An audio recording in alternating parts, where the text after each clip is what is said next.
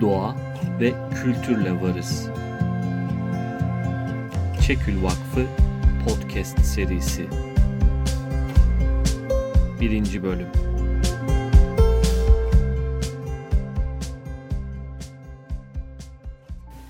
Merhaba.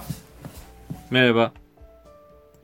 Çekül'ün 30. yılını kutluyoruz bu yıl. Ee, malum bu onlar, 20'ler, 30'lar hep kurumların birazcık kendi geçmiş muhasebesini yaptıkları dönemlerdir. Ee, ama malum bizim 30. yılımız bütün dünyanın belki de birazcık geçmiş muhasebesi yaptığı bir yıla denk geldi. Biz de bu süreçte hem kendi kendimize biz ne yaptık diye sormak hem de Çekül'ün neler yaptığını kamuoyuyla paylaşmak için böyle bir e, podcast serisine başladık. Bugün de bu podcast serisinin ilkini gerçekleştireceğiz. E, Çekil olarak son 30 yıldır e, doğa ve kültürle varız diyoruz. Doğa ve kültür çok katmanlı kavramlar ve bizim de bir kısmında bulunduğumuz bu 30 yıllık uzun yolculuğun çok farklı yerlere yerlerde duran çok çeşitli durakları oldu. Yani sualtı arkeolojisinden mağaracılığa, biyomimikriden dayanıklı kentlere çok çeşitli konularda destekçilerimizle çok çeşitli tartışmalar yapma ve farklı konularda kafa yorma fırsatı buluyoruz bu doğa ve kültür yolculuğu içinde. Aslında bu podcast serisinde bu farklı tartışmaları, farklı tar- çalışmaları e, birazcık birbirimizle konuşarak sizlerle paylaşmak istiyoruz podcast serisinin ilkini de kent bahçeleriyle ilgili düşündük. Çünkü kent bahçeleri doğal ve kültürel mirasın korunması ile ilgili bizim kullandığımız açıkçası önemli araçlardan bir tanesi. Hem topluluk inşası hem doğa eğitimleri hem dayanıklı kent modelleri gibi konularda üzerine düşündüğümüz ve yeni modeller üretmeye çalıştığımız bir alan. Ve birazcık bunlardan bahsedeceğiz. İlk önce ben kendimi tanıtayım. Ben Alp Arısoy. Çekil Vakfı'nın kent çalışmaları bölümünün koordinatörüyüm. Ve aslında birazcık daha işin kültür yönetimi ve kültür mirası tarafındayım. Kentlerin özellikle tarihi kentlerin nasıl canlandırılacağı, kültür odaklı bir canlanmanın nasıl çalışabileceği, nasıl yaratılabileceği ile ilgili e, emek veriyorum. Bugün e, podcast yayını Alper Can Kılıç arkadaşımızla birlikte yapacağız. Alper... Selamlar. Ee, ben de biraz kendimden bahsedeyim. Ben de Çekül Vakfı'nda iletişim alanında çalışıyorum. Aynı zamanda da pek çok hem İstanbul'da hem tüm Türkiye'de faaliyet gösteren ekolojiyle alakalı bazı oluşumlarda gönüllü olarak e, ya da işte ekoloji aktivisti denebilir belki e, varlığımı sürdürmeye çalışıyorum.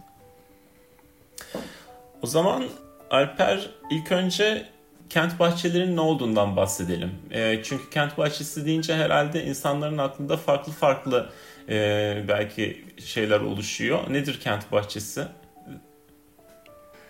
Şimdi kent bahçeleri dediğimizde e, o alanın ne kadar büyük veya ne kadar küçük olduğundan bağımsız şehrin içinde bulduğumuz e, boşluklarda, arka bahçelerimizde, apartman bahçelerimizde, balkonlarımızda, e, atıl kalmış arsalarda e, yenilebilen sebze meyve gibi bitkiler ya da aromatik bitkiler yetiştirdiğimiz alanlar anlamına geliyor kent bahçeleri. E, yani pek çok modeli var. Kolektif çalışılan modeller var. İşte belediyelerin imkan tanıdığı hobi bahçeleri tarzında oluşumlar var. Ya da özel girişimlerin de örnekleri var.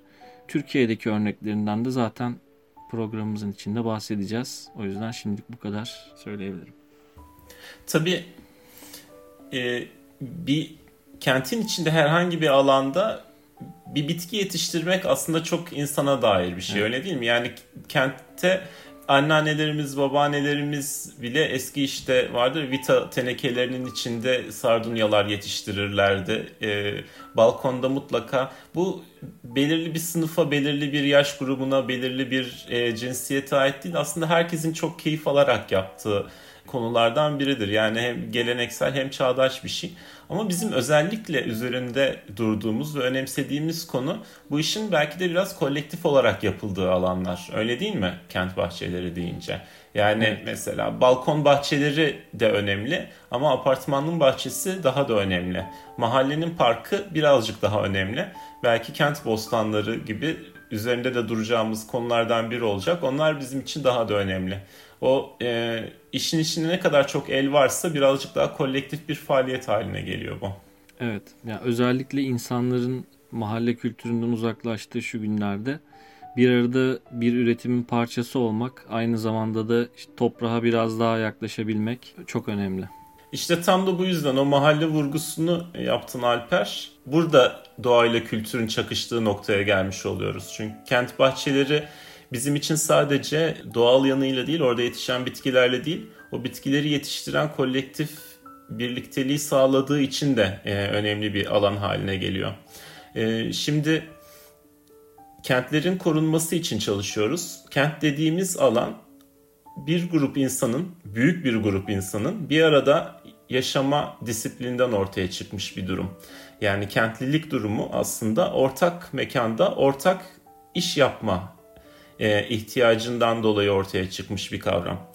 Ve kentlerin korunması dediğimiz zaman, kent parçalarının korunması dediğimiz zaman, mahallelerin korunması dediğimiz zaman hep binaların korunmasına insanların aklı gidiyor. Binaların cephelerinin, tarihi binaların korunmasına aklına gidiyor. Ama belki de esas korumaya çalıştığımız işte o ortak birliktelik, ortak iş yapma durumu. Eski mahallelere bakıp insanlar çoğu zaman çok konuşulan şeylerden biridir. Ah eski mahalle ilişkilerimiz kalmadı, eski sokaklarımız kalmadı diye. Aslında yitip giden şey çoğu zaman o eski mahalle dokusundaki binalardan daha çok mahalle ilişkileri. Çünkü geçmişte bir sürü şeyi ortak gerçekleştirmemiz gerekiyordu. Örneğin ortak çamaşır yıkamamız gerekiyordu. Öyle değil mi? Ee, bir takım şeyleri ortaklaşa yapmamız gerekiyordu. Ortak eğlenmemiz gerekiyordu. Günümüz kentlerinde bir sürü şeyi ortak yapmamıza gerek yok. Hepimizin evinde çamaşır makinesi var. Bir sürü şeyi hele mesela bugünlerde daha çok görüyoruz. İnternetten sipariş verebiliyoruz. Birbirimizle alışveriş ederken bile karşılaşmıyoruz. İşte kentleri korumak deyince aslında o ortak iş birliğini, ortak dayanışmayı nasıl yeniden hangi arayüzde canlandırabileceğimiz bizler için önemli sorulardan bir tanesi. Yani bir mahalledeki insanlar niçin tekrar bir araya gelirler? Ve baktığımız zaman artık günümüzde bir sürü şeyi başkalarına gerek olmadan yapabildiğimiz halde rekreasyonu kendi başımıza çoğunlukla yapamıyoruz. Yani insanlar her şeyi kendi evlerinde yapsalar da yine de bir yerlerde sosyalleşme ihtiyacı duyuyorlar. İşte aslında kent bahçeleri bu ortak üretimi birazcık daha rekreasyona dayalı olarak çünkü e, yediğimiz yemeğin tamamını kendi ekip biçtiğimiz şeylerden çıkarmıyor. Birazcık da hobi olarak yapılan bir konu. Bu mahallelerde aslında topluluğu inşa etmek için, mahalleyi tekrar inşa etmek için, kolektif işi tekrar inşa etmek için kullandığımız arayüzlerden bir tanesi. Çünkü ortak bir amaçla ortak bir mekanda bir araya gelip ve işin sonucunda o hedefe ulaştığımız zaman da hedefi ortak bir şekilde paylaştığımız, birlikte organize olduğumuz, tekrar mahalleli olabildiğimiz, tekrar kentli olabildiğimiz bir mecra bizim için kent bahçeleri. Bu yüzden önemli. Aslında hep kent bahçelerini bu yönüyle birazcık daha vurguluyorduk ama gerçekten bu kriz çerçevesinde bu bir gıda krizine dönüşecek mi şeklinde de başka e, spekülasyon demeyelim yani gerçekler var. E, ve bu gerçeklere karşılık olarak da şu anda yerel yönetimler de bu konuya e, oldukça farklı şekilde yaklaşmaya başladılar. O yüzden sadece bir e, aslında mahalle kültürü ve bunun temelinde işte topluluk olma gibi konular çok önemli konular. Fakat artık belki de gıda krizine karşı da e, kentlerde yeniden e, gıda üretimini teşvik eden bir başlangıç yaratabilir kent bahçeleri. Bu açıdan da artık e, belki ciddi şekilde ele almak gerekecek. Evet özellikle mesela dayanıklı kentler dediğimiz zaman aslında bunun ilk basamaklarından biri o değil mi? Belki birazcık daha üzerine konuşabiliriz. Yani dayanıklı evet. kentle e, kent bahçelerinin ilişkisini. Evet yani özellikle ülkemizde zaten kentteki yeşil alanların azlığı İstanbul'u ele alacak olursak e, son kalan yeşil alanlarımız dediğimiz yeşil alanlar haline geldi. E, ve bu alanlarda işte tarım için kullanmaya uygun mu değil mi? Kent bostanı yapılabilir mi yapılamaz mı? Yerel yönetimlerin buna tepkisi ne olacak? Komşunun etraftaki mahalle insanının buna tepkisi ne olacak gibi başka tartışmaları da doğuruyor. Yine de bunlara rağmen insanlar bir şeyler yapmaya çalışıyor. İşte bu Roma Boston örneği gibi, tarla taban gibi kentin içerisinde yaşayan örnekler var. Bunları daha detaylandırırız dilerseniz. Yani e, aslında evet e, bugün e, gıdayla aramızda ilişki çok tüketici üzerinden kurulan bir ilişki. Nasıl? Yani bir domatese ihtiyacınız olduğu zaman bakkala gidip, e, manava gidip hatta daha da ilerisinde sanal marketlerden sipariş verip kapınıza gelen domates söylüyorsunuz. Ama onun e, bitkiyle hiç ilişki kurmadığımız. Öte yandan hani belki bu korona günlerinde gelecekte domatese, domates örneği üzerinden konuşuyorum ama gıdaya bu kadar tüketici olarak ulaşamayacağımız günlerin de aslında olduğunu yeniden hatırladık. Bu hiç bilmediğimiz bir şey değildi. Yani deprem örneğin hep yaşadığımız bir gerçeklik. Bugün deprem olsa hemen kapıdan dışarı çıktığımız zaman ilk akşam yiyebileceğiniz gıdaya nasıl ulaşacaksınız sorusu bir yandan belki 20 yıldır öyle değil mi e, kafalarımızdaki sorulardan biri. Ve dayanıklı kent modellerinde de aslında bu gıda zincirinin kent içinde evet. nasıl kurulacağı önemli sorulardan bir tanesi. Evet özellikle kent insanını belki de e, silkelenmeye davet eden bir kriz durumu yaşadık. Tabii ki zaten deprem bizim e, uzun yıllardır ülkemizin gerçeklerinden bir tanesi. Ama özellikle çağımızda bu son e, içine girdiğimiz dönemeçte e, bu bahsettiğim gibi yeşil alanların azalması konusu dikkat çeken bir konu olmasına rağmen bu konuda e, yapılan eylemlerin azlığı da e, yani göze çarpıyordu. E, bildiğimiz ama hakkında bir şey yapmadığımız e, bir konu olarak köşede duruyordu. Belki de herkesin dikkati buraya çekilecek. Biraz daha e, bu konuda bir şeyler yapılmaya başlanacak bundan sonra.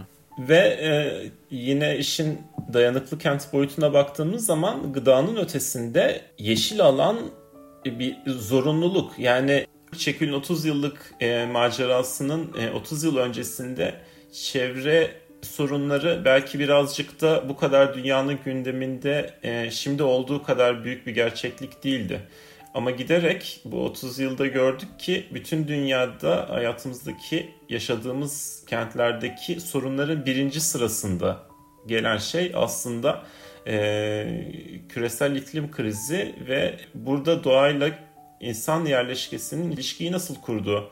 Kent bahçeleri bu anlamda da yani e, bizim için e, bu yeşil alanlar yağmur suyunun toprakla buluştuğu, insanın toprakla buluştuğu, insanın ağaç gölgesiyle buluştuğu, o kentin içinde oluşan mikroklimanın daha dengeli hale getirildiği, kent içinde hiç görmediğimiz ama orada olan kirpisinden işte kuşlarına bir yaban hayat var. O yaban hayatın kendisine ufak da olsa bir e, yaşam alanı bulduğu noktalar öyle değil mi?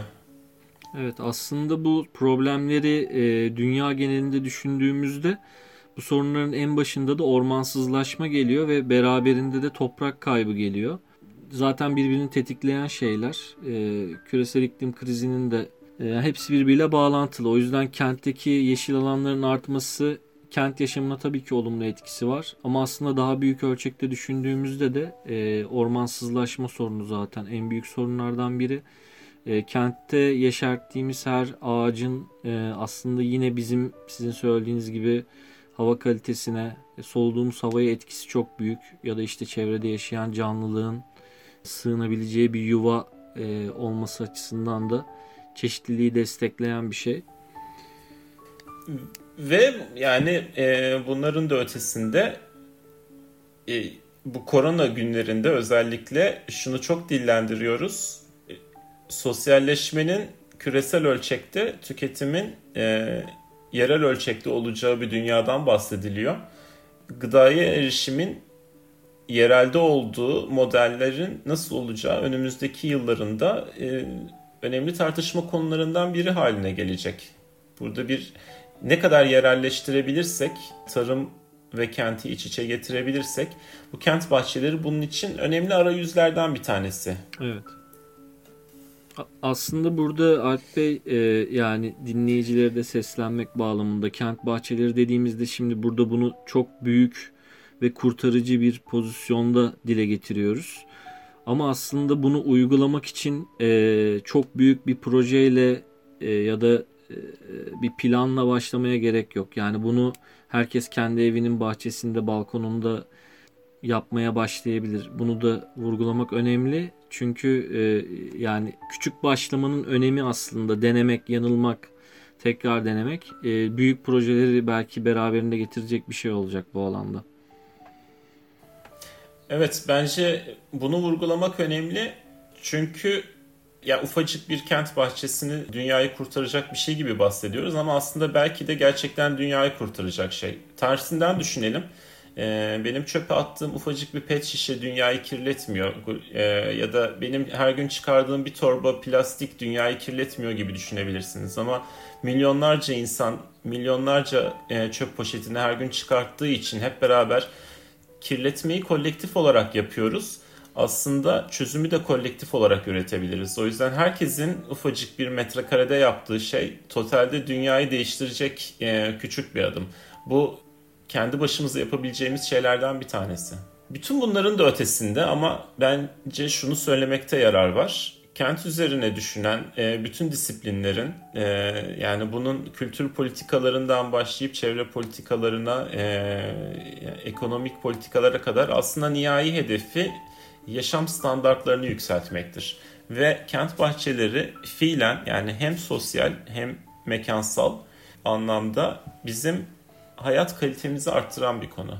Pencerenizden baktığınız zaman bir ağacın gölgesinin olması, çıkıp uğraşabileceğiniz elinizi toprağa değdiriyor olabilmek ve onu yaparken bir komşunuzla oturup muhabbet etmek, e, çay içmek bizim hayat standartımızı yükselten şeyler aslında böyle küçük e, konular. Bir tohumun yavaş yavaş çiçeklenmesini izlemek, büyümesini, çiçeklenmesini izlemek, onu e, bir sezon boyunca bakıp onun meyvasından yemek hayat kalitemizi arttıran şeyler aslında bazen bu kadar basit şeyler ve bunları birileriyle paylaşabiliyor olmak önemli kısmı. Yani bizi bir dayanışma içinde kılan şey beraber bir şey ortak üretim yapmak öyle değil mi? Ve ortak üretim yapan topluluklar hep e, aslında e, bir şekilde e, birlikteliklerini koruyabilen toplumlardır. Bu ürettiğimiz şey e, yani e, bir konvansiyonel tarım ürünü olmasına gerek yok. Yani bir e, domates fidesini birlikte üretmek bile aslında sosyal anlamda komşumuzla bir şey paylaştığımız, e, sosyal sermayemizi genişlettiğimiz e, arayüzlerden bir tanesi. O anlamda kent bahçeleri bizlere bir etkileşim alanı sağlıyor. E, bir takım problemleri üzerine düşünecek bir alan ve bunu birlikte yapabilecek bir alan sağlıyor dayanışmayla var olacak bir e, toplumun da belki de aslında küçük adımları bunlar. O yüzden bir e, bu toplumu inşa etmek için e, kullanabileceğimiz araçlardan biri. E, Alp Bey aynı zamanda bu dayanışma sadece mahalle içerisinde kalmıyor. Yani bir domates fidesini yetiştiren e, bir mahalleli aslında üreticinin de e, bunu yetiştirirken ne tür bir emek harcadığını, e, bu domatesi büyütene kadar nasıl bir zaman geçtiğini anlamış oluyor, empati kurabiliyor ve bu domatesin çöpünü belki de tekrar toprağa dönüştürmek için kompost yapmayı öğrenecek ve o kent bostanında, kent bahçesinde tekrar bu toprağa dönüşecek. E, bu bahçenin çıktılarını tekrar bahçenin faydasını kullanmak için fikir geliştirmek durumunda kalacak. Ama bunu gerçekten anlayarak yapacak hani okuduğu e, teorik kitaplardan vesaire değil gerçekten bunu e, anlamlandırarak yapmayı öğrenebileceği bir alan olarak da bunu görebiliriz. Evet bir öğrenme ara kesiti de yaratıyor bizim için. Bir öğrenme fırsatı yaratıyor. Evet kesinlikle. Aslında e, tabii kent bahçeleri bizim Anadolu'da çok da uzak olmadığımız e, bir kavram.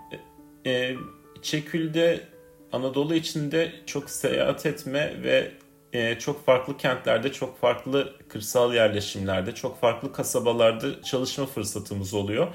Ve benim kuzeyden güneye, doğudan batıya bütün Anadolu'da örneğin kendi adıma gözlemlediğim konulardan bir tanesi bu mahalle dayanışmalarının güçlü olduğu yerlerde hep e, insanlar kapılarının önünde işte patates ekerler, soğan ekerler, ufak bir şey yetiştirmeye çalışırlar. Meyve ağaçları vardır. O meyve ağaçlarına çocuklar gelirler. O çocukların bir e, sosyal etkileşimi vardır.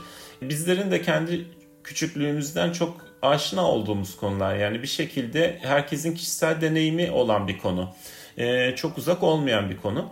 Ama çağdaş kent e, bize birazcık bu aslında var olan, içimizde var olan pratiği unutturuyor. E, dünya bunu yavaş yavaş tekrar hatırlamaya başladı belki. Dünyada kent bahçelerinin çok güzel örnekleri var ve bütün bu örneklerde aslında iyi bildiğimiz ama unuttuğumuz bir pratiği tekrar nasıl hayata geçiririz diye günümüzde artık kent bahçelerinden başlayıp kent bostanlarına meyve veren ağaçların kent peyzajında e, kullanılmasına kadar hatta bunun daha ileri örneklerinde arıcılığa kadar öyle değil mi Alper? E, yani e, dünyanın en büyük metropollerinde artık nasıl arı, arıları tekrar geri getirilebilir diye evet. Binaların Kent üzerinde arıcılık. kovanlar yerleştiriliyor. Bunun iyi bir örneği örneğin Paris'tir. Paris'teki kültürel mirasla da bu e, ilişki içinde olduğu için bu örneği vermek istiyorum. Bütün e, tarihi binaların, anıtsal binaların çatılarına Paris Belediyesi'nin arı kovanları bulunuyor ve bu arı kovanlarında aslında belediye bu kültür mirası olan binalarda bir yandan da belediye balı üretiyorlar. Ama dünya içinde de dediğim gibi bütün büyük metropollerde bunun iyi örnekleri var. Türkiye'de de iyi örnekleri var.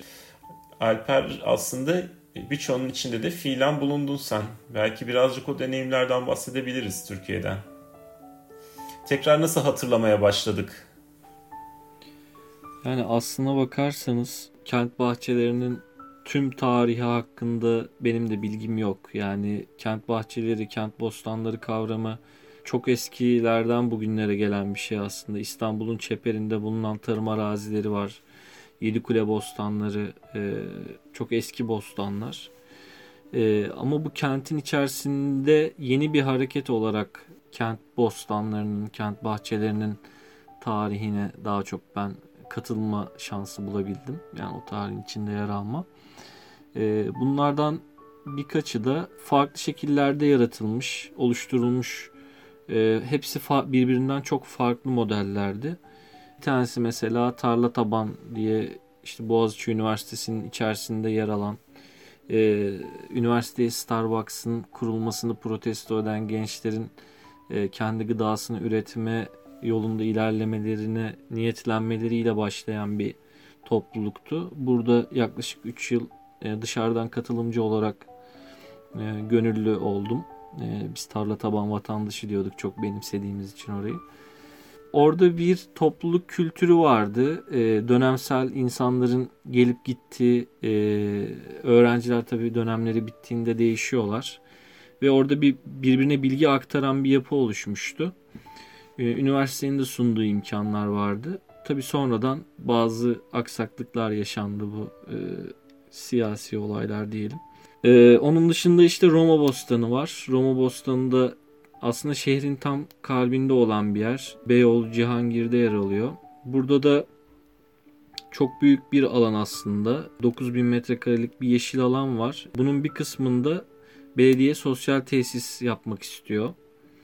Ee, ve bölge halkı da buna karşı kentin son kalan yeşil alanlarının da e, kaybolmaması için e, Roma Bostanı girişimine adım atıyor.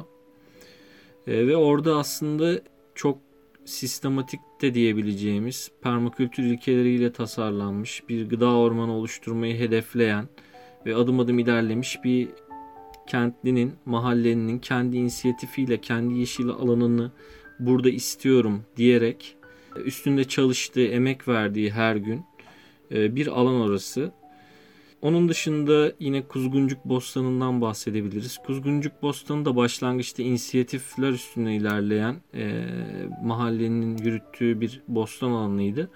Daha sonra bu alanda mesela belediye ortaklığında ilerletilmeye başlandı ve bölgede yaşayan insanların kura usulüyle e, orada hak verilerek hak talep ettiklerinde e, kura ile aldıkları küçük alanları var. E, birazcık daha hobi bahçesine yakın olduğunu söyleyebiliriz oranın. Tabi bu örneklerin hepsini karşılaştırmakta doğru olur mu bilmiyorum. Hepsi çok farklı faydalara sebep oluyor. Çok farklı yerleri var. Ee, bir başka örnekte mesela Fenerbahçe Bostanı. Yani İstanbul'da e, kentin dört bir yanında aslında çeşitli farklı şekillerle, farklı niyetlerle oluşturulmuş bostanlar var. Fenerbahçe Bostanı da e, Kadıköy Belediyesi ile ortak çalışmada gerçekleştirilen bir bostan. E, burada da okul öğrencilerini özellikle dönemsel bitki yetiştirmekle alakalı düzenli bir biçimde e, olanak sağlanıyor ve öğrenciler bitkilerin gelişimlerini takip edebiliyorlar. Bu tam olarak bir topluluk yani Fenerbahçe topluluk bahçesi olarak adlandırılmış ama her zaman kullanıma açık mı emin değilim. Yani bazı günlerde bildiğim kadarıyla cumartesi günleri halkın ziyaretine açık oluyor. Ama Roma Bostanı'nı ziyaret ettiğinizde mesela e, tam olarak açık bir alan ve e, her gün gidip orada çalışabilirsiniz, bitkilere bakabilirsiniz ya da oturabilirsiniz, manzarayı seyredebilirsiniz. Bu e, bahçelerin fonksiyonları hepsinin ayrı özellikleri var. Yani Fenerbahçe Topluluk Bahçesi'nde de mesela e, bu eğitim alanında çok farklı bir yere sahip. E, o yüzden bunları kategorize etmek mümkün. Yani hepsinin özelliklerini farklı şekilde sıralayabiliriz. Belki şu merak edilen bir konu olabilir. Örneğin e, Roma Bostanı herkese açık bir alan denildi. Bu bahçe nasıl oluyor? Nasıl kim inisiyatif alıyor? E, güvenliği nasıl sağlanıyor? Yani güvenliği dediğim oraya gidip de birilerinin e, ekilmiş şeylere zarar vermeyeceğini nasıl garanti altına alıyoruz? Kim? Yöneticisi kim? E, organizasyonu nasıl? E, kim yapıyor bunu? Roma Bostan örneğinde aslında mahalleli, tüm mahalleli Bostan'ı kendi bahçesi olarak görüyor. Roma Bostanı zaten bir topluluk inisiyatifiyle oluşturulmuş. O mahalle topluluğunun e, birlikte oluşturduğu bir alan. Tabi bu topluluğun içerisinde de belli mekanikler var. Bunlar birer yatay örgütlenmeler. Dolayısıyla kendi içinde bir hiyerarşi yok. E, insanlar kendileri inisiyatif alarak e, kendileri e, ekerek, kendileri biçerek ya da bilmedikleri konularda birbirlerine danışarak, birlikte planlayarak aslında o dayanışmayı da sağlayarak mesela Bostan'daki yükseltilmiş yatakların oluşturulması için işte evinde e, testeresi olan, e, çekici olan, çivisi olan insanlar bunları aldılar, getirdiler ve orada e, bunlar inşa edilmeye başlandı. E, işte aynı şekilde kullanılan malzemeler e, belli bir dayanışma çerçevesinde temin edildi. İstanbul'un e, bostanları İstanbul'da işte Sarıyer'de, Gümüşdere'de, Kuzey Ormanları'nda, Kuzey Ormanları savunmasına da buradan selam söyleyelim. Kuzey Ormanları'ndaki e, dostlar Hasan Fazıl Afacan ruhu şad olsun o da vefat etti. Fide gönderdiler. İşte Alakır Nehri kardeşliğinden e, yine tohumlar geldi. Böyle Türkiye'nin aslında pek çok yerinden e, bu bostana destek geldi. Sadece mahalleliden öte birazcık da insanların dikkatini çekti ve e, destek buldu diyebiliriz. Tabii bu bölge halkını da motive ediyor. E, dolayısıyla onlar da ayrı bir sahiplenme yaşıyorlar orada Bostan'la ilgili. Sahiplenme derken tabii hani bunu e, mülksüzleşmiş bir sahiplenme, bir aidiyet duygusu olarak e, belirtiyorum. Aslında bir bakıma e, bir imeceden bahsediyoruz öyle değil mi? Evet bir imece ruhuyla oluşturulmuş bir bostan bu. Her karışında insanların e, gönüllü olarak verdikleri bir emek var. E, Aslında yani kolektif üretime dayalı dayanışmayı nasıl tekrar e, çağdaş kentte bir araya getiririz, oluştururuz sorusuna yani bu imece kültürünün uzantısı olması iyi anlamda karşılık buluyor. Evet. Bir de e, aslında önemli başka bir konuda senin de değindiğin bu kent bahçeleri bir takım sivil toplum köprülerini kurmak için de önemli e, araçlar. Sivil toplum köprüsünden kastımız şu. Oradaki o mahallenin sivil toplumda bağlar kurmasına sen kuzey ormanlarından bahsettin, Alakır kardeşliğinden bahsettin. Yani o köprüleri kurmasına vesile olmuş. Bu anlamda o topluluğun kendi sosyal sermayesini genişletmesi, kendi ağını genişletmesi, yeni köprüleri kurması için aracı olan, araç olarak kullanılan şey bahçenin kendisi. Belki de dayanışmaya dayalı e, bu yatay örgütlenme e, ve e, hayalini kurduğumuz e, geleceğin toplumları belki de aslında bu tip bir imece üzerinden kurulabilecek. O ağ bu şekilde yaratılacak. Evet gerçekten çünkü çok farklı etkileri oluyor. Ee, hani Roma Bostanı örneği üstünden gidecek olursak e, web sitesinde de bu örnekler var. Mesela Roma Bostanı'ndan çıkan gıdaların başka bir dayanışmayla paylaşılması aslında bunu mahalle ölçeğinden de çıkartıyor. Ya da işte Bostan'da yapılan bir şenlik ya da Bostan'da bir film gösterimi, emek sineması sürecine dair. Yani başka oluşumlar, başka topluluklar, örgütlenmelerle e, yine dayanışma sağlanabiliyor. Bir bostandan çok daha fazlasını aslında kazandırmış oluyor topluma da bu girişimler. Bizim kent çalışmaları kapsamında da kent bahçelerinin bu kadar önemsememizin bir sebebi belki de bu. Çünkü e, bugün kent çalışmalarında katılımcı süreçler ve katılım kavramı çok üzerinde durulan bir e, kavramdır. Ama katılım bir yandan da bir topluluk geleneği gerektiriyor. Ee, hadi mahallemiz nasıl olsun, mahallemizi örgütleyelim diye bir araya geldiğimiz zaman genelde çok verimli katılım toplantıları olmuyor. Ee, ya da bu tip çalışmalar elde somut bir şey yokken, çünkü katılım geleneğinin olmadığı e, kentlerimiz var diyelim.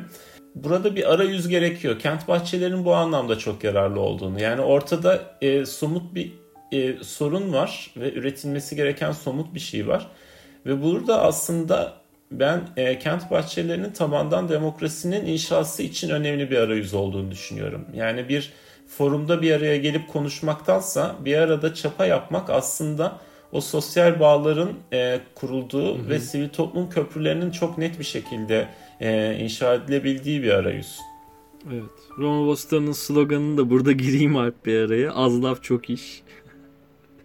yani aslında tam olarak bu doğrudan demokrasi ortamının yaratılması için de tabi bu sadece bir örnek ama bir belediye ile çalışıldığında bu böyle yine olabilmesi için adımlar atılabilir tabii ki. Ama hani şu andaki şartlarda bu şekilde mi oluyor bunu bilmiyoruz. Ee, yani net olarak söyleyemiyoruz diyelim. Ama aslında bütün e, bu tip girişimlerin gerek belediye ile ilişkiler olsun gerek başka kurumlarla aslında bu minvalde yürütülebilmesi de mümkün. E, ama tabii ki e, bu, bu işler kurumlara kalmadan aslında kendimiz bu değişimleri başlatmamız e, en pratik ve hızlı olanı olacak gibi gözüküyor bir taraftan da. Evet ve kurumların aslında desteği alındığı zaman da özellikle yerel yönetimlerden, belediyelerden bahsedecek olursak belediyelerle halk arasında da o katılım sürecinin e, daha net oluşabileceği alanlardan. Çünkü belediye aslında böyle bir e, soyut bir kavram bir tek bir belediye başkanının belki insanlar yüz, yüzünü görüyorlar. Ama o büyük organizasyonun halkla birbirine dokunduğu, temas ettiği yerler çok az. Kent bahçeleri gibi aslında ortak projeler yani yerel yönetimlerin inisiyatifiyle yapılmış bir takım kent bahçelerini de Türkiye'de biliyoruz. En azından o e, kurumla halk arasındaki ilişkiyi kurmak, e, o katılımcı kanallarını açmak konusunda da bir ilk adım olarak değerlendirilebileceğini düşünüyorum. Türkiye'de bizim de fiilen içinde olduğumuz çeşitli örnekler vardı. Ee, aslında e, mesela biraz önce işin eğitim bölüm boyutundan bahsettin. Ee, Bu Fenerbahçe mesela bir eğitim alanı diye. Ee, bizim de daha eğitim kısmı daha öne geçen projelerimiz vardı. Bir Pendik'te e, bir okulda e, yapmıştık. Birazcık ondan bahsedebiliriz o deneyimden. İto Umut Bahçesi. Hı hı. Evet, e, Pendik'te e, İto Umut Bahçesi isimli bir bahçe oluşturduk. E, burada e, okulun resim öğretmenlerinden Nimet Hanım bize başvurmuştu. E, biz de onun başvurusunu değerlendirdikten sonra bir proje kapsamında işte otizmli ve zihinsel engelli e, çocukların faydalanabileceği e, rehabilitasyon amacıyla da kullanılabilecek, gıda yetiştirme amacıyla da kullanılabilecek e, yaklaşık 3 dönümlük bir arazi ve 1 dönümlük başka bir arazide iki parçalı bir proje yapmıştık. E, onun dışında e, tabii başka illerde de böyle bu tip projeler oldu. Bunlar hani eğitimin bir parçası oluyor yapıldıktan sonra. Mesela Payas'ta e, Sokollu Mehmet Paşa Külliyesi'nin içerisinde e, tarihi bir yapı hmm, ve o yapının arka bahçesinde aslında kent bostanları oluşturduk ve Öğrenciler de buraya öğretmenleriyle birlikte gelip hem e, malçlama eğitimi, işte fide dikimi, e, tohumlar hakkında bilgiler, gezegen, gezegenin eşikleri, iklim değişikliği konularında başka bilgiler, sunumlar e, bu tür eğitimle bütünleşik bir kent bostanı yapısı oluşturmuştuk orada.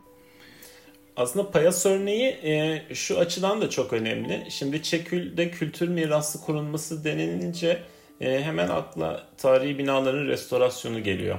E, e, Çekül'de bulunduğum süre boyunca şunu fark ettim. Aslında tarihi binaların restore edilmesi çok zor bir iş değil. Yani bir yerel yönetimin ya da e, mal sahibinin yeteri kadar e, parası varsa projesini çizdirip restore edebilir.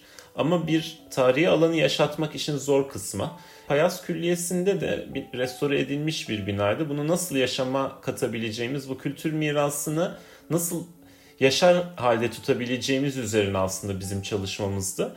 Ve burada bir kentin yaşaması için içinde neylerin olması gerekiyorsa o olsun diye devam ettik. Ve çocukların olması gerekiyordu. Çocukların orada hep birlikte bir şey yapması gerekiyordu. Ve dediğim gibi işte o hep birlikte bir şey yapmak, işbirliği kurmak, ortaklaşa e, üretim yapmanın en güzel, en kolay arayüzü kent bahçesi. Orada e, kent bahçesi belki çok ufak bir alandı. Öyle değil mi Payas'ın bahçesi? E, her sınıfın bir e, yükseltilmiş yatağı vardı. Oraya gelen çocuklar aradan geçen e, süre e, boyunca oraya geldikçe teneffüslerini orada geçiriyorlardı. Belki orada işte e, biri düştü ayağını yaraladı. Bir tanesi işte e, koşarken orada bir şey gördü vesaire. Anıları oluşmaya başladı. O mekanı yaşamaya başladılar. Ortak üretim yaptılar. Ve aradan geçen yıllarda bizim külliyemiz diye bahsediyorlardı oradan. E, bir mekanın mekan aidiyetinin yaratılması e, mekanın tasarlanması ve düzenlenmesiyle mümkün değil. İşte tam bu tip sosyal müdahalelerin yapılmasıyla belki mümkün. Yani e, biz e, mimarlar ya da e, şehir plancılar, tasarımcılar işin bazen bu kısmını unutuyor. Kent bahçeleri o işte mekan aidiyetinin yaratılabileceği e, kuluçka alanları olarak hizmet gördü bu tip miras alanlarında bizim için. Evet. Payas deneyimi dışında başka e, tarihi alanlarda da aslında bunu e, bir arada yaptık. Kadıköy'de e, Yel Değirmeni'nde e, benzer şekilde. E, Yel Değirmeni'nde de mahalleyi mahalle koruma projesiydi mahalle ölçeğinde ve bir mahalle fiziksel bir alanın ötesinde e, kamusal bir alandır. Bu kamusal alanın canlandırılması aslında mekansal bir müdahale değil. E, sosyal olarak yeni arayüzlerin yaratılması gerekiyor. Bu sosyal arayüzler kamusal mekanlar olabilir. Bunların başında da kent bahçeleri gel- geliyordu. Ve kent bahçeleri sayesinde biz de o süreçte biz de başka sivil toplum e, köprüleri kurabildik. Örneğin Yeryüzü Derneği ile bir araya gelme şansımız olmuştu. Yeryüzü Derneği ile e, çalışma fırsatımız oldu. Onlarla o bağları kurduk. Mahallenin Çekille ve Yeryüzü Derneği ile bağlar kurması mümkün oldu. Mahallenin kendi arasında bağlar kurması mümkün oldu. O yüzden bir mimar ya da tasarımcı e, bir meydan tasarlayabilir ama oradaki sosyal ilişkileri, oradaki e, sosyal etkileşimi tasarlayamazsınız. O birazcık kendiliğinden olacak bir konu. Biz ancak bunun gerçekleşebileceği arayüzleri koyabiliyoruz. Bunların arasında da kent bahçeleri hep e, en önde geleni oluyor. Başka? Yani Merzifon örneği var yine verebileceğimiz. Merzifon projesinde de siz belki daha net bilgi aktarabilirsiniz. Aslında Merzifon da e, bir e, tarihi kent merkezinin canlandırılması ya da tarihi mahallenin canlandırılması ile ilgili e, bir projeydi. E, orada da tarihi mahalleyi canlandırmak için tarihi binaların restorasyonunu mu yapmamız gerekiyor? Yoksa o mahallede yaşayanların arasındaki sosyal etkileşimi mi arttırmamız gerekiyor?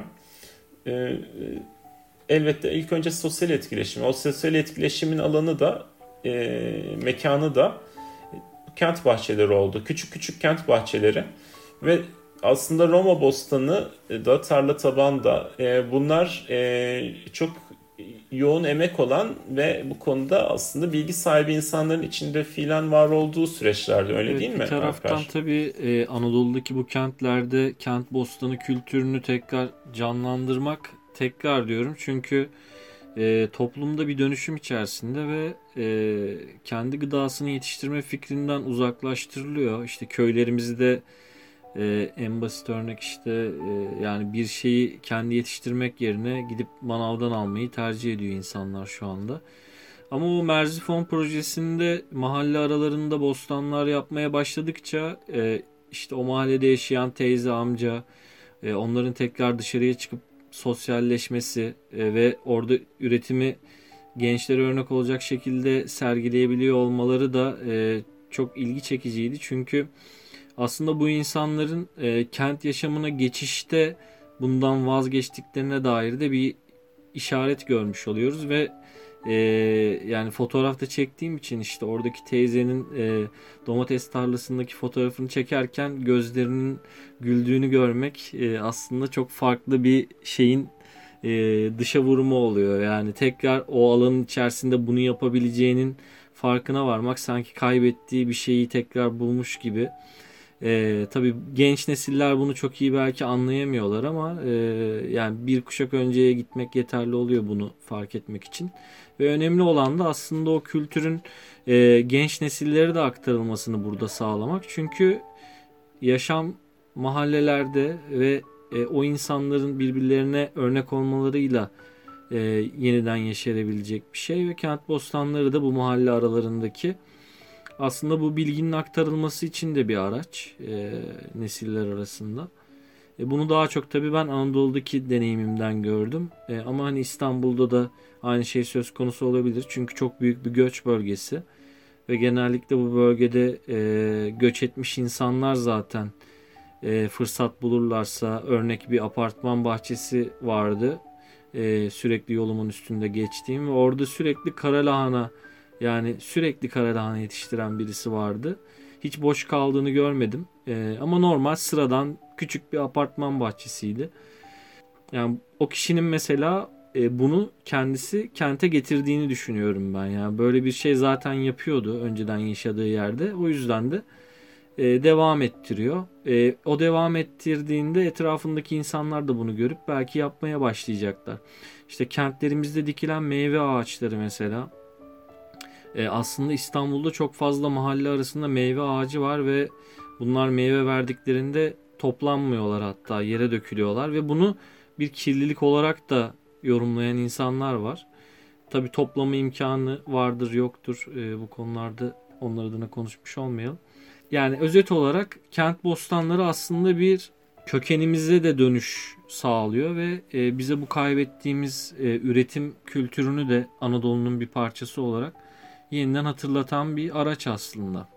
Ve o öze dönüş aslında e, bence güzel de bir dönüş. Ben nedense çağdaşlaşmak, kentlileşmeyi hep bunun e, unutulması, bunun bastırılmasıymış gibi e, yansıtılan bir yanı da vardı. Ben çocukken hatırlıyorum. E, örneğin apartmanın bahçesine işte patates eken birine ya bunlar işte köylü e, tırnak içinde şey yapılırdı. Yani orada köylü şey anlamında işte kentin o çağdaş kent yaşamına ayak uydurulamamış anlamında söylenen bir şeydi. Halbuki bugün bunun aslında kentli olmanın tam gerekliliğinin bu olduğunu tekrar anladık. Yani kenti ancak bu şekilde var edebileceğimizi yeniden anlıyoruz. Ben Anadolu şehirlerinde de onu görüyorum. Çünkü sanki e, bizlerden gelecek örneklerin e, çağdaş kente dahil işte bunun bastırılması olacakmış gibi bir beklenti var. Halbuki belediye başkanlarına buraya patates soğan ekmeliyiz, meyve ağaçlarını korumalıyız dediğimiz zaman evet bu bir yapabileceğimiz bir şey e, diyorlar. Yani insanlar aslında e, öyle değil mi? E, o hatırlamak kısmı o anlamda bence önemli. Yani o deneyim e, devam etmesi. Ve e, evet. işin tekrar e, mesela kent çalışmaları kısmına e, değinecek olursak Merzifon'da bu katılım aracı olarak ne kadar önemli olduğunu mesela en net gördüğümüz yerlerin başında geliyordu.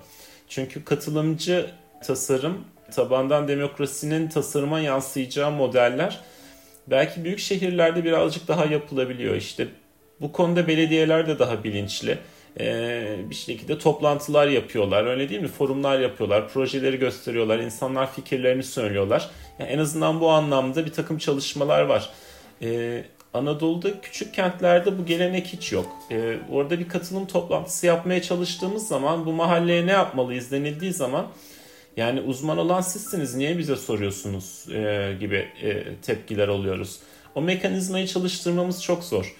Öte yandan bu tip kent bahçelerinin bence Merzifon'un bizim için en yararlı olan kısmı kent e, bahçe yapılmasından öte bir katılım kültürünü ufak fitilini yakmış oldu. Çünkü ilk başta e, proje sunulduğu zaman kimse fikir beyan etmedi. E, ama bahçe yapılmaya başladığı zaman o zaman mahalleli inisiyatif aldı. Ya burada bu bitki yetişmez şöyle yapalım. Sen onu bilmiyorsun şey yapalım. Mahalleli yavaş yavaş etkiletim.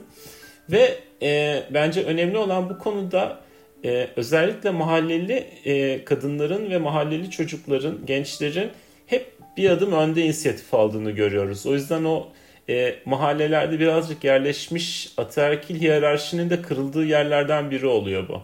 Çünkü hep kadınlar mahallelerde bu anlamda kent bahçelerinde hep ilk önce inisiyatif alanlar, o etkileşimi ilk sağlayanlar, daha sonra da bahçede ilk başta çalışmaya başlayanlar. Yavaş yavaş ancak bir şeyler büyüdükten sonra e, beyleri de konuya dahil olmaya başlıyor.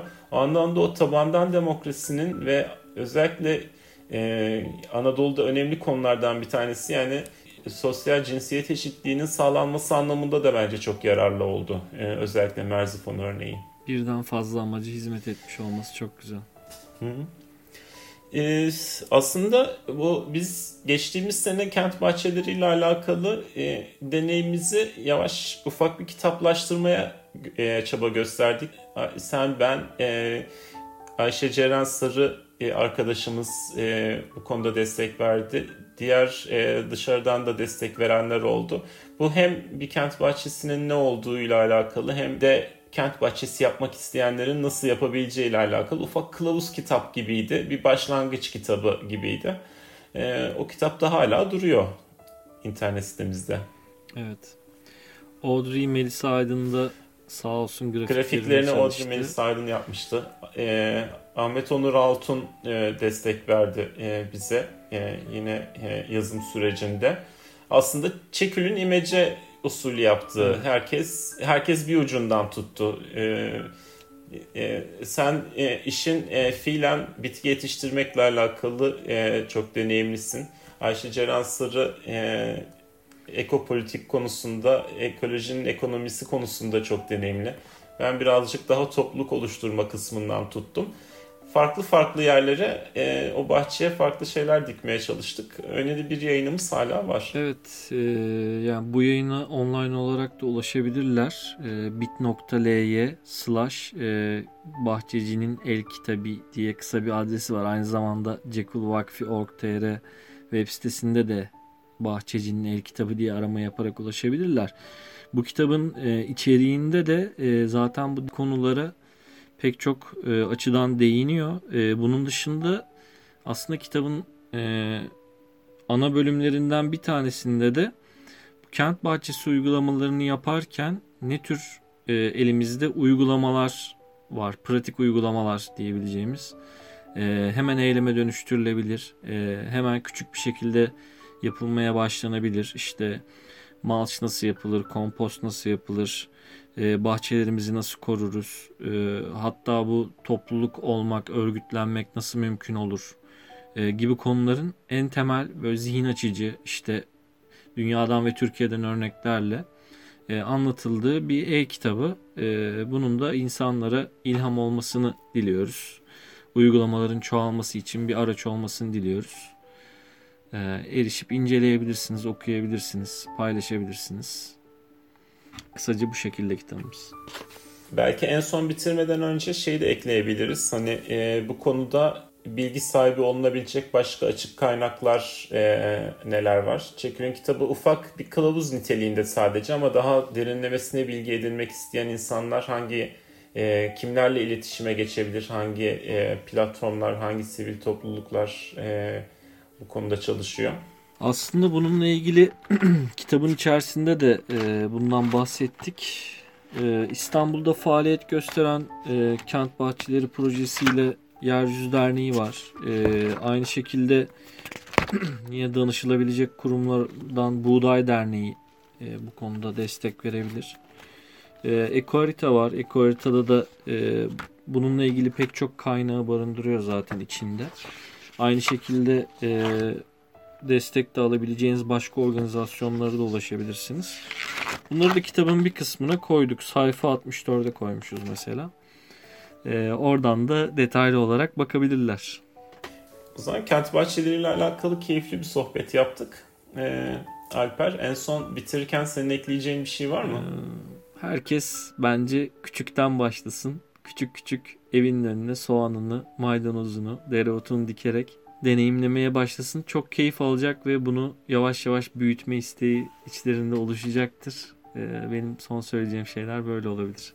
Hele ki şu günlerde e, evimizdeyken e, belki de ve ilkbaharın böyle güzel günlerini yaşıyorken aslında tam e, zamanı bize bu korona günleri bazen bir karamsarlık havası uyandırıyor. Ama geleceğe ümitle bakmak için e, bence en güzel e, yapılacak şeylerden biri bir şey e, dikmek. O e, ümitli olmayı gerektiriyor. E, Evet. o zaman çok teşekkür ederiz bizi dinleyen herkese. Çekül'ün bu podcast serisine de umarım bu ilkiyle başladık Ee, ve farklı konularda önümüzdeki günlerde de devam edeceğiz. Ee, Hoşçakalın. Hoşçakalın.